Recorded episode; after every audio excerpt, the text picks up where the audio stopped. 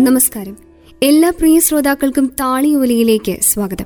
താളിയോലയിൽ നിങ്ങൾ കേട്ടുകൊണ്ടിരിക്കുന്നത് M D Vasudevan നായരുടെ മഞ്ഞ് എന്ന നോവലാണ്. തുടരുന്നു. ഇരുട്ടിന്റെ ആഴത്തിലേക്ക് വീണു വീണെത്തുമ്പോൾ ഈശ്വര ഇവിടെ വിൺമേഘങ്ങൾ പാറി നടക്കുന്നു. കരിങ്കല്ല് പാകിയ പാതയിലൂടെ നീങ്ങുന്ന കുതിരക്കുളമ്പടികളുടെ ശബ്ദം. കറുത്ത കുതിരക്കാരൻ വൃത്തികെട്ട രോമക്കോട്ടിന്റെ കീശയിൽ കനം തൂങ്ങുന്നു. തലയിൽ വട്ടത്തൊപ്പി കഴുത്തിൽ ചുറ്റിയ മഫ്ളർ വെള്ളയും തവിട്ടും നിറത്തിലുള്ള കുതിരകൾ. എനിക്ക് ഈ വെള്ള കുതിര മതി. യുവർ ചോയ്സ് സൈസ് ഇവന്റെ പേരെന്താണ്? ഇവനല്ല ഇവൾ. സുവോളജി പഠിപ്പിച്ചിട്ടും അതറിഞ്ഞുകൂടാ. മുഖം നാണം കൊണ്ട് കുനിഞ്ഞുപോയി. സൈസ് പറഞ്ഞു മോത്തി. താണസ്വരത്തിൽ. ഈ രാജ്യത്ത് കുതിരകൾക്ക് ഒരു പേരേ ഉള്ളൂ മോത്തി. കുന്നിൻ മുകളിൽ കുതിരകളെ കിട്ടിയിട്ട് വീണ്ടും നടന്നപ്പോൾ ചെറിയ അമ്പലം കണ്ടു.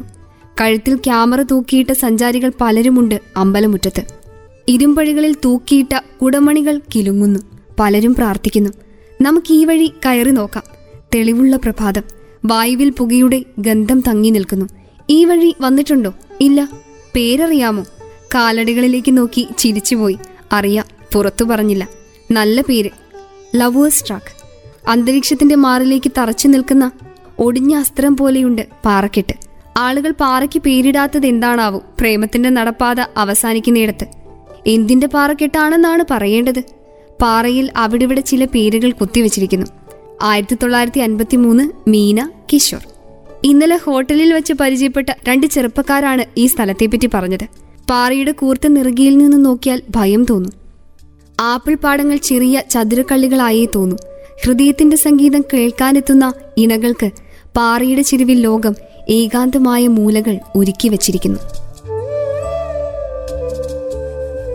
താളിയോലയുടെ ഈ അധ്യായം ഇവിടെ പൂർണമാവുന്നു. പ്രിയ ശ്രോതാക്കൾ കേട്ടുകൊണ്ടിരിക്കുന്നത് എം ഡി വാസുദേവൻ നായരുടെ മഞ്ഞ് എന്ന നോവലാണ്.